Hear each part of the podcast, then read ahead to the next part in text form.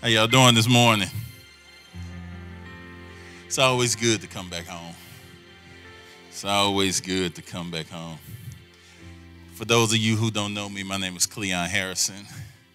I am the son that's across the other side of the town of Pastor Chris Williamson. And it is good to stand in the place of my father this day while he's out burying and had to go funeralize his mother yesterday. It's good to see some people I hadn't seen in a while. Russell, I hadn't seen in a minute. Of course, my sister Slanya back there, the Davises, you all, and uh, John. If Felicia does off, I promise I wouldn't call her out. So just nudge a little bit. And I want y'all to give a welcome to Brother Steve and his wife Ashley New for coming to support me today. That's them right there.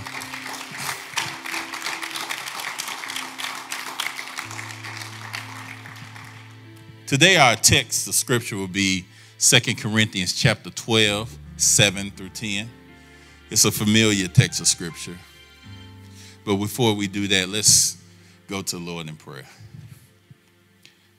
Dear Heavenly Father, we thank you, Lord, for once again allowing us to see a day that we haven't seen before, to have conversations we've never had before, to experience experiences we've never experienced before.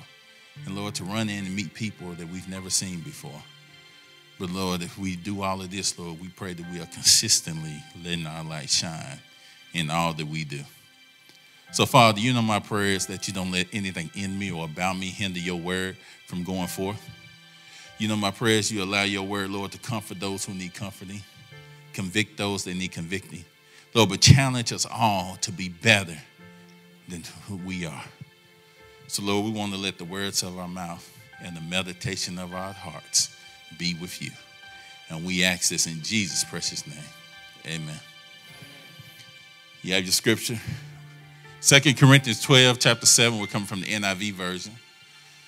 Or because of these surpassingly great revelations, therefore, in order to keep me from becoming conceited, I was given a thorn in my flesh, a messenger of Satan to torment me.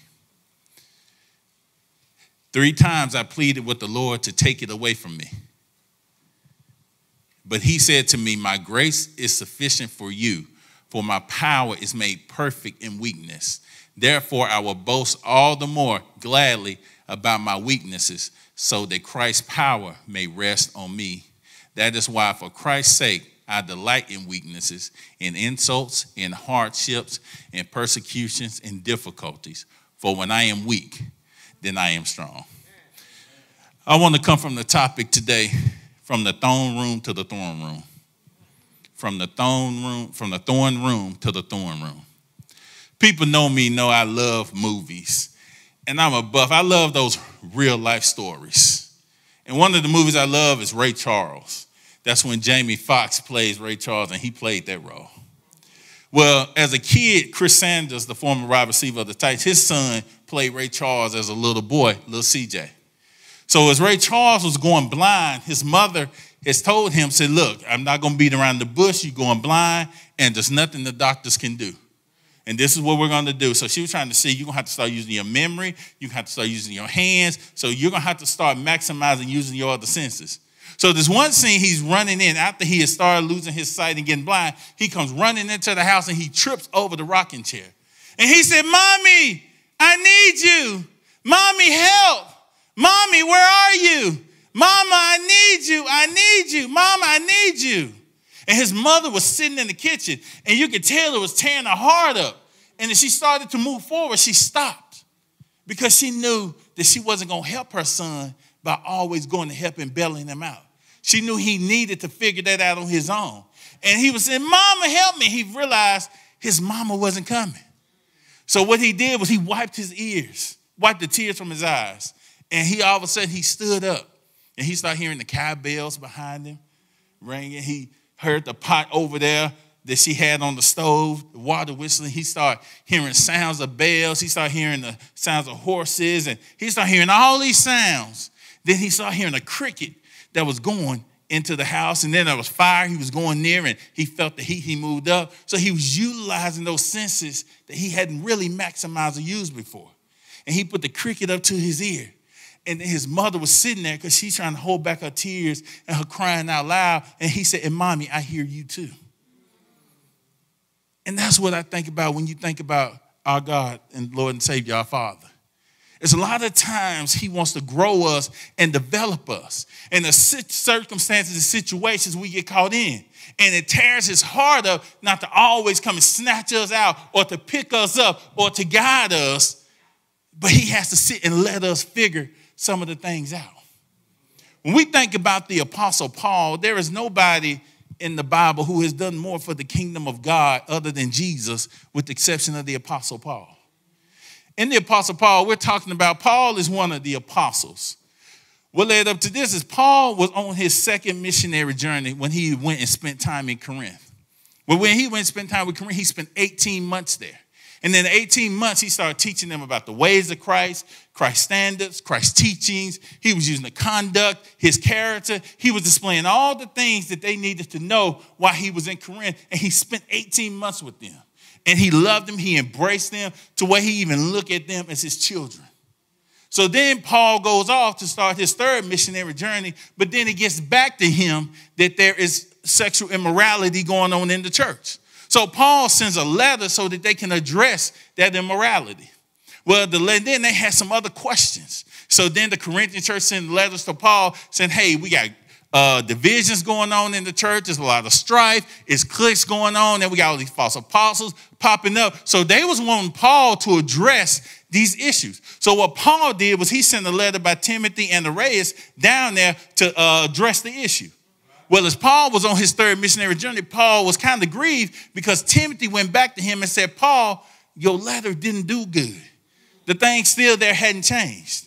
And so what Paul did, it pained him, but he had to go down to Corinth again for a second time. So when Paul got down there, Paul told them that, you know, hey, you know, he reversed running to these false apostles that now they're trying to discredit him. And now they knocking his character. And what hurt Paul, what hurt Paul the most is he spent 18 months investing in them. He spent 18 months teaching them. And in these 18 months, you let some jokers come up in here and don't even know God, coming at trying to kind of change up what I've been teaching you. And now all of a sudden, my character is what's in question. For 18 months, you saw nothing different in my character, my conduct, my dedication to Christ, the way I lived, the way I talked, the way I supported. For 18 months, I've been consistent, and these rascals got here yesterday, and now you question my apostleship. You're questioning my walk. You're questioning my character. You're questioning what I say. And that hurt Paul deeply. And so, what Paul did was you get to read now, when we look at Second Corinthians, this is Paul now responding and really probably Paul's most intimate letter because in this letter, Paul is just bearing it all out. Paul is now telling them that, you know, in this, he started to defend himself. So when we get to chapter 11 in Second Corinthians, Paul's laying now, you know what? I'm a foolishly boast because I'm not supposed to boast. Because the only thing we should boast about is who we are in Christ and the things that we suffer for Christ. But I'm a foolishly boast. Let me go ahead and break down my resume since you rascals seem to forget who I am. He said, I've been beat 39, I've been beat five times with 39 lashes with a whip. I've been stoned three times. I've been left shipwrecked. I've been left for dead. I've been at sea, left overnight. I've been naked. I've been clothed. He said, when people need me, I'm the one that when someone is hurting, I hurt. When someone is struggling, I struggle. When you look at the things, he said, now if you try to be a true apostle, that's what a true apostle is like. We suffer for the sake of Christ. These apostles today, even some of these so called modern day apostles, you want the glamour side of it. No, it ain't about glamour, it's about glorifying Christ. And so when they sit up there and they doing it and they deeply hurt Paul, then he had to break that down. And he said, and then he started talking in the third person. He said, I will continue to foolishly boast. He said that there was a time 14 years ago that I, there was a man caught up to the third heaven. And he said he's seen things that he is yet to be able to utter. And as he's saying and he's breaking these things, he said, But then the Lord gave me a, a, send, a, gift, a messenger by Satan to send a thorn in my side to buffet me. He said it was a gift and a thorn. I'm glad he didn't say but a thorn. He said a gift and a thorn. And he said twice in verse 7, it says it twice, so that I might not become conceited. so that I might not become prideful, so that I might not be able to buff myself up. And so Paul said, A thorn was given to me. And we know that it was a gift from God because it was to keep him from being prideful. It wasn't a gift from Satan. It may have been delivered by Satan, but it was sent by God. It may have been a gift from Satan, I mean, a gift from God because God wanted him to be prideful. Satan wouldn't want him not to be prideful. Satan would want him to boast. Satan would want him to feel better about himself, to boost his own ego up. So we know it couldn't be for Satan because it was about helping Paul to maintain and be humble. It was a humbling thorn. What is the thorn? For years, preachers and centuries, decades, they always try to figure out what the thorn is. Well, one of the things that Pastor Chris taught me when he was discipling me was that when you read something, there's a law that's called the law of first primary mention. Where else is that phrase used that in the Bible? Well, when you read Numbers 33 55, the thorn in the side is refers to when it, when God told Moses, when y'all go into the land of Canaan, what y'all need to do is drive out the inhabitants. So get them people gone because if they stay there, they're going to be a thorn in your side in Judges, in Joshua 23 13, when Joshua was telling them leaders, hey, God is driving them out, He's taking over the land. If you don't get these people out, there will be a, a prick in your eye and a thorn in your side. In Judges 2 3, he, the angel of the Lord came and said, You know what? God said that if you don't inhabit, don't cohabitate with these people, don't accept their gods, y'all did it, y'all was hard headed, y'all didn't listen to me. I'm gonna leave these people here, and they're gonna be a thorn in your side. So when we understand what a thorn in the side is, a thorn is those individuals that irritate you, the ones that oppose you, that come at you, and some even want to take your life. That's what thorn in your side is. And Paul said that he prayed three times, not once, not twice, but three times that God removed that thorn. And the three things we want to learn from our brother Paul today is that number one, we, you have to acknowledge the reality and the purpose of your struggle. You have to acknowledge the reality and purpose of your struggle.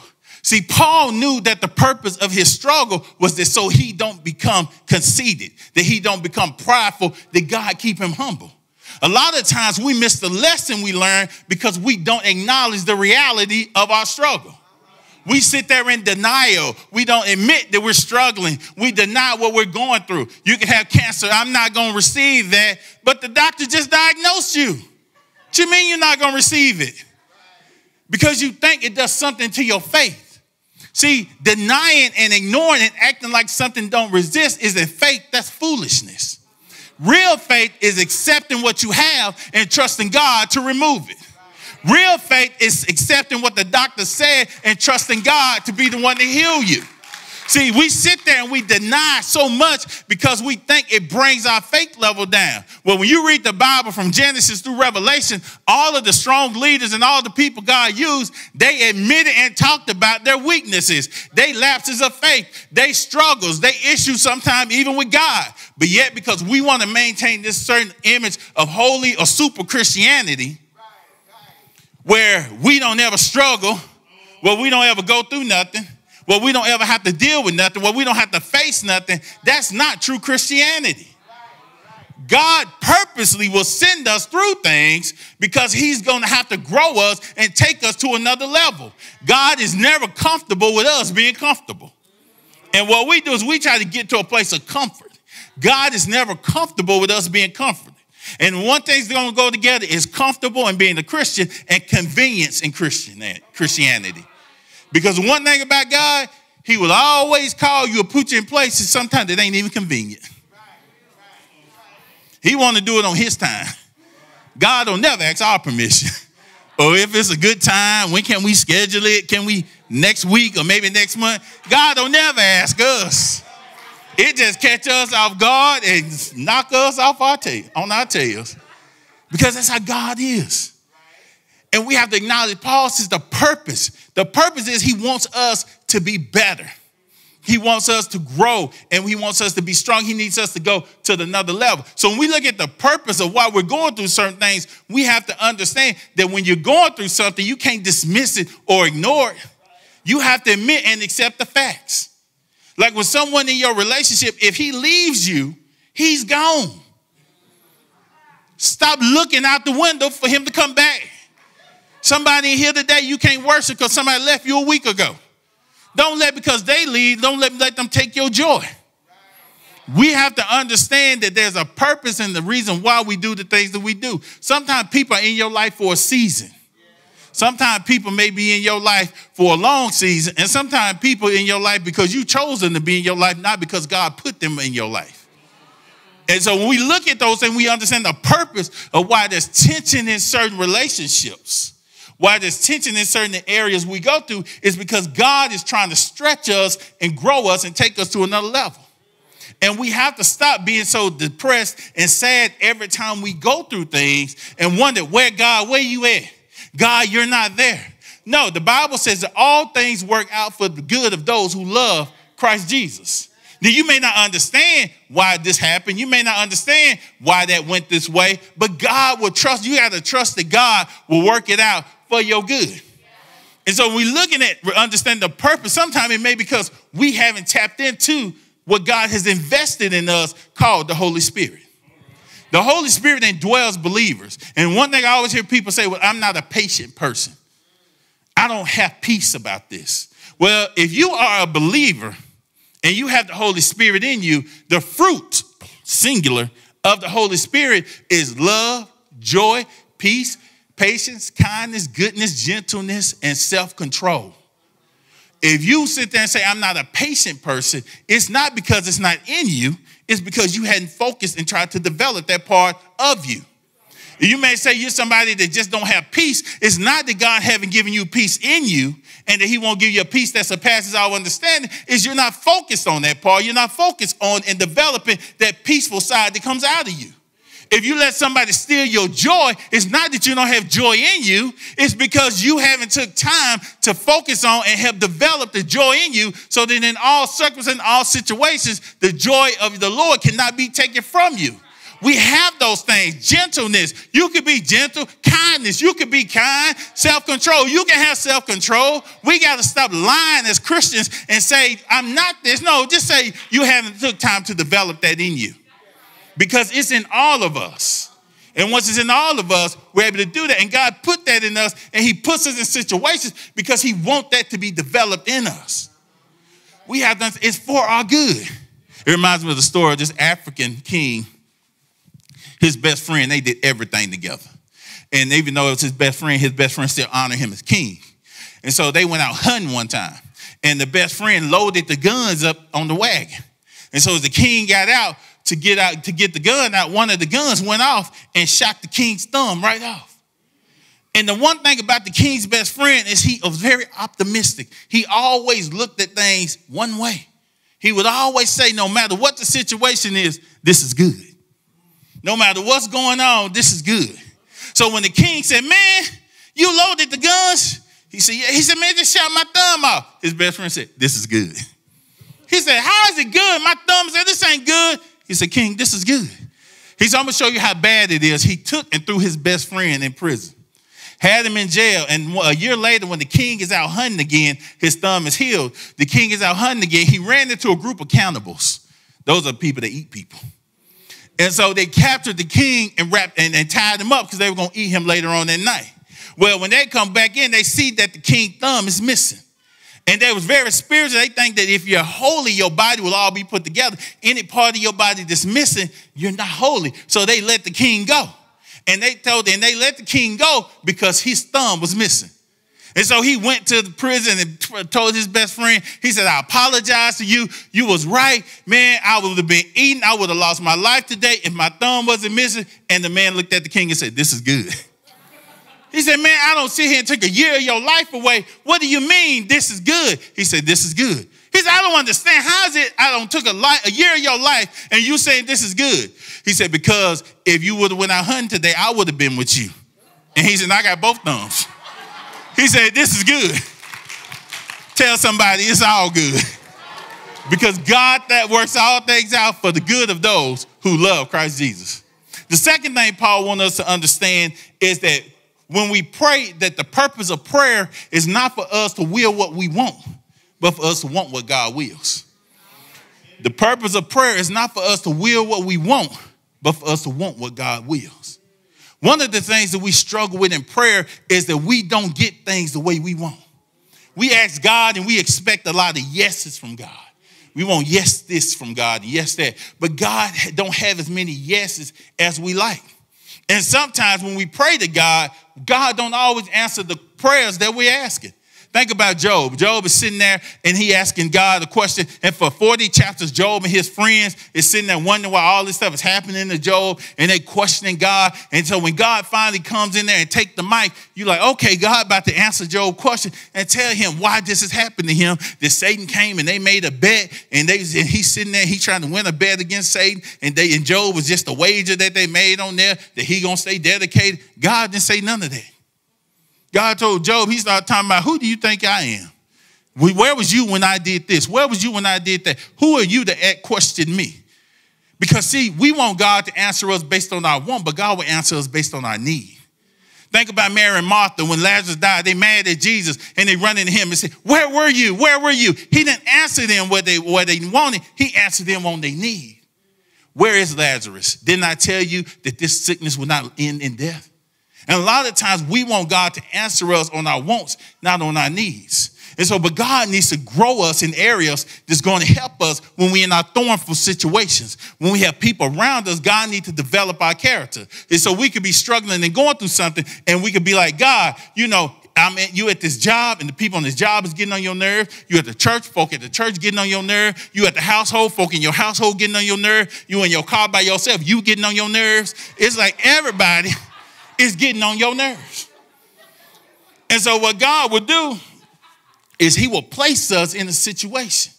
And so I'm sitting there like, God, go ahead and change these folks around me. This is not a good predicament. And God's like, Cleon, I didn't put you in that predicament to change them. I put you in that predicament because I needed to work on you. Because see, prayer changes things, but sometimes the thing in prayer that needs changing is you. And so, what God is saying, I got you in that situation because I need to work on you.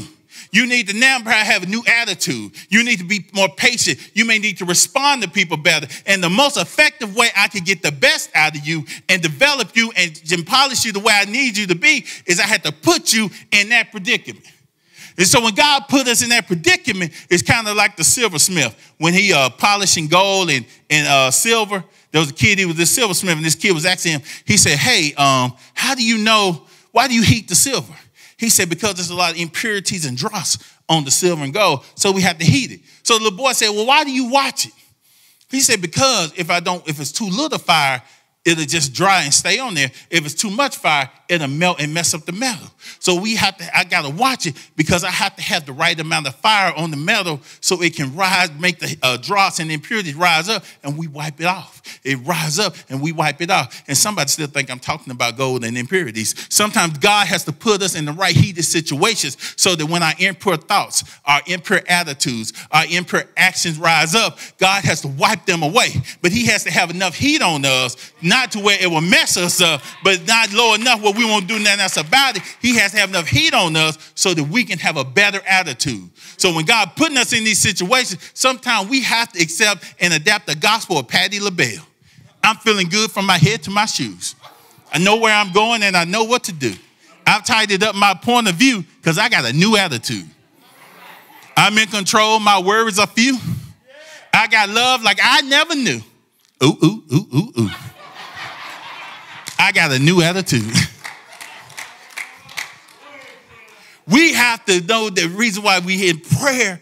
Prayer is for us to be what God has called us to be. And God will put us in situations and He will put us around certain people that will challenge and grow us. Those people that's irritating you, if you always going around with a woe is me spirit, a woe is me attitude, why that happened to me? Why this happened to me? Why I got to go through this? You ain't no better than nobody else. You're going to keep going through it until you learn from it. When I played football, we would run the play. And if we didn't run the play again, the coach would make us run it again. And if we didn't run it right, the coach would make us run it again. If we didn't run it right, the coach would make us run it again. And we're like, Coach, why we got to keep running the same play? He said, You're going to run it till you get it right. Even if you hear all night. And God keep having us run things over again because we don't seem to want to get it right. When he says pray for those who despitefully use you, but the person that despitefully use you, you want to speak bad about, don't want nothing to do with them. Pray for those who mistreat you. Treat those, do justly to those who do you wrong. But what we do, they do us wrong, we're going to do them wrong because we are masters at getting back. And but when you understand what God wants us to be, and we have the mindset, Paul says, let this mind be in you. This ain't Christ Jesus. What did Christ Jesus do? He let vengeance be to who? The Father. The Father, the Bible says, vengeance is mine, says. So y'all read. So you know this. You know this. And so when we're understanding, we're trying to grow and develop to where God wants us to be, we have to understand that when God is taking us through situations, let's not sit up there and resist it. Let's go through it. Because the Bible says, Greater is he that's in you than he that's in the world. Let's let that be proven true. We got to stop letting everything around us seem to be greater than the one that's in us. We have to be better at that. And finally, the last thing, because I don't want to keep you too long, is sufficient grace is sufficient.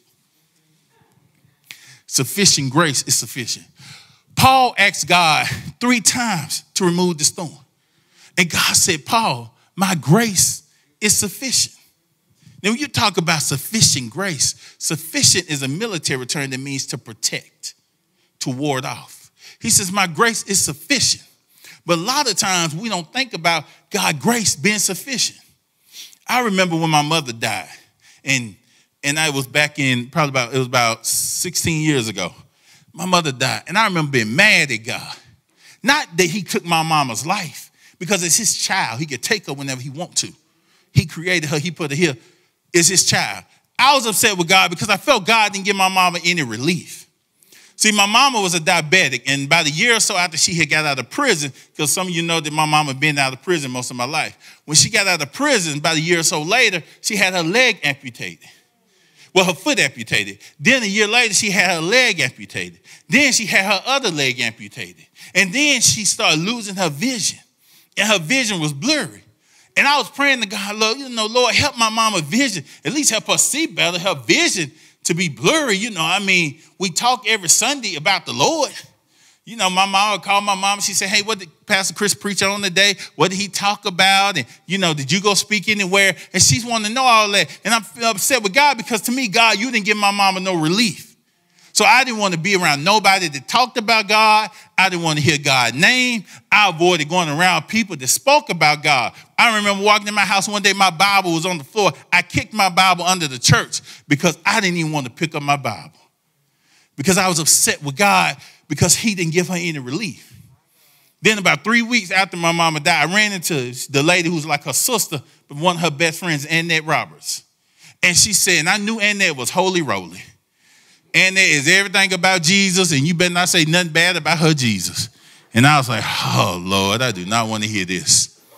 So I come ran into Annette, and the first thing out of Annette's mouth is, I miss your mama. I said, I do too. And she said, you know, what I really miss is the conversations we would have. She said, I would go over there on Sundays, most Sundays, or we would talk on the phone, and she would tell me about what she got out of the message today, because my mom would listen to T.D. Jakes on the TV or one of those preachers. I didn't know all that. And she said, I would tell her what I got at the sermon, and we would pray together. Your mom would pray over me, I would pray with her. And I'm sitting there convicted because I'm thinking, God, you didn't help our eyesight, but God was giving her insight into him that I was even unaware of. And I'm upset with God for and not trusting God that He know what's best. And so I'm there repenting on the spot, asking God to forgive me for my foolishness because when He said His grace is sufficient, His grace is truly sufficient. And Paul is saying, Lord, remove. A lot of times we want God to remove us out of certain situations, remove us from this job, remove us from this church, remove us from these families, remove us from this, remove us from that. But God will tell you, like He told Paul, my grace is sufficient. I don't, how am I going to change them if I can't even change you? They ain't even professed to know me. You have, and yet you want to leave. How can we grow and get uh, get my word out to people when every time it's time for you to be around somebody that don't know you, that doesn't think like you, that's not in your little clique, you don't want nothing to do with them. That's not being a true believer. That's not walking out your true walk because Christianity isn't about you just getting in Bible studies. That's a part of it. But the Christianity is just is about you being around those that's going to help develop, help invest and develop you. But you also need to be around strangers that you can let your light shine and you can invest and tell them. So when you saying, God, remove this thorn from me, remove these people from me, God is going to tell you like he told Paul, no, my grace is sufficient. He said, Paul, I can't remove this from you. He said, Paul, with this thorn in your side, you've completed three missionary journeys. You planted churches all over Asia Minor. You speak in more languages, or the Bible says tongues, than anybody else. Paul, I can't take this from you. You're doing too good with it. How many can God, how many of us can God say that about? I can't remove this thorn from you. You're doing too good with it. You're doing too good with it. You're shining. Paul, we ain't never been this close. Paul, we ain't never talked this much. I remember you, Paul, before you came. That's why I had to keep the thorn in you. Because, Paul, when you commit to something, you commit to it. I can't, Paul, you're doing too good with it. Now, I know people say that God said no. He never said no. No is just what's implied. He just said, My grace is sufficient. And when we think about those things, we're like, God, what is it that we're struggling with? When you think about things you may be dealing with, trust God. God will bring you out of it. Let me close with this. I already told y'all I like movies. One of the movies I like, because I also like comedy movies and silly stuff too, is how many y'all seen Dr. Dolittle with Eddie Murphy? Dr. Dolittle, played by Eddie Murphy, Dr. Dolittle could do things for animals that nobody else could do. Dr. Dolittle started out as an owl who had a stick in her wing. And she came to Dr. Dolittle and she said, Hey, you can hear us. Can you do me a favor and just remove this stick? And he took the stick from her wing. And she flew off into the, into the forest. You know what she did? She told all the other animals. And they came. So she went to testify what somebody had done for her. She went to tell them about somebody who took something out of her that she couldn't take out of herself. And so they come, uh, Dr. Dolittle open his door and he see all those animals. And remember, Dr. Dolittle could do things for animals that nobody else could do. See, there was a horse that couldn't see. Dr. Dolittle gave him his sight. There was a tiger that was committing suicide. Dr. Dolittle gave him new hope. There was two pigeons that was having relationship problems. Dr. Dolittle saved their marriage. There was a monkey that had a drinking problem. Dr. Dolittle dried that monkey out. There was a, a, a, chameleon that had self-esteem issues. Dr. Dolittle helped restore his self-esteem. Now, I don't know Dr. Dolittle, but I do know someone that's little he don't do, and that's Jesus Christ. Now, there was a woman who had the 12 year issue of blood because her menstrual cycle wouldn't stop. Jesus put her in the menopause immediately. There was a man who's at the pool for 38 years. Jesus restored his legs immediately. There was a guy, a brother who, a little boy who was in the out there in the field. He had two pieces of catfish and five of those red lobster cheddar garlic biscuits, and Jesus turned it into an all you can eat buffet. There was a woman whose son had died at nine. Jesus touched her, and it went from a funeral to a family reunion. Now, I don't know Dr. Dolittle, but I know, know Jesus Christ, and there's little he don't do. So if you're sick, he can heal you. If you need peace of mind, he can give you peace. If you're sad, he can be your joy. If you're weak, he could be your strength. If you're depressed, he could be your happiness. If you're lonely, he could be your partner. He could be anything that you need to be because when folks walk out, Jesus is still right there. People gonna leave us, Jesus will not leave us. So when we think about that, don't just be like Paul, tell everybody your thornful testimony.